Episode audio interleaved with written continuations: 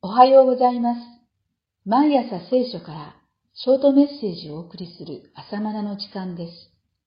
今日の御言葉は、詩式17章12節です。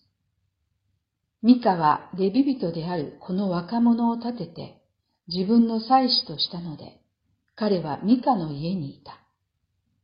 第17章からは、獅子たちは登場しません。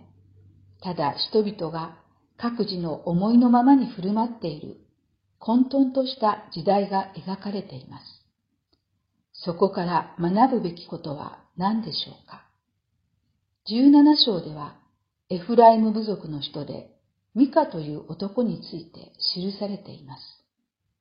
彼の母は銀製の刻んだ像と板像をこしらえ、ミカはそれを拝むために自分勝手に宮、すなわち神殿を用意したのです。もちろんこれは神の憎まれることです。神は言われました。あなたは自分のために刻んだ像を作ってはならない。それにひれ伏してはならない。それに仕えてはならない。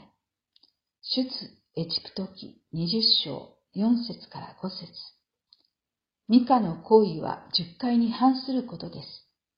銀の像が何をかたどっていたのかはわかりませんが、おそらくカナンの地で拝まれていた異なる神々の像であったと思われます。ミカはそれだけではなく、自家製の神殿で祭儀を司る祭司を募集したのです。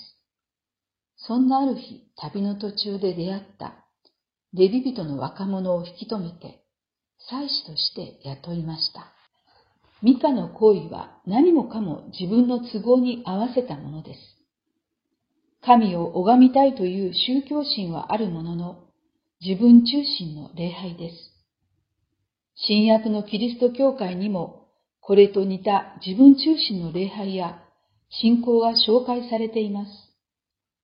誰も健全な教えを聞こうとしない時が来ます。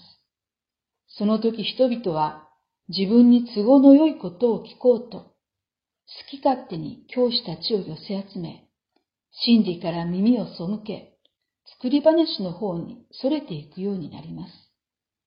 第二手モて4章3節から4節この手紙は初代教会の熱心な時代から徐々に衰退や変質が見られる時代に移る頃に書かれた知識の時代とも重なるものがある。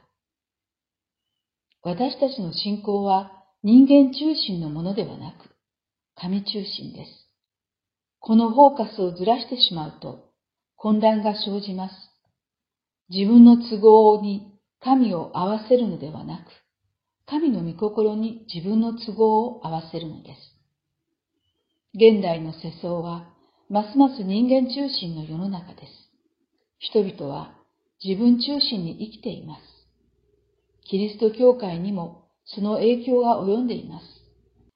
だからこそ神の御言葉、神の御心に従うものでありたいと願います。それではまた明日お会いいたしましょう。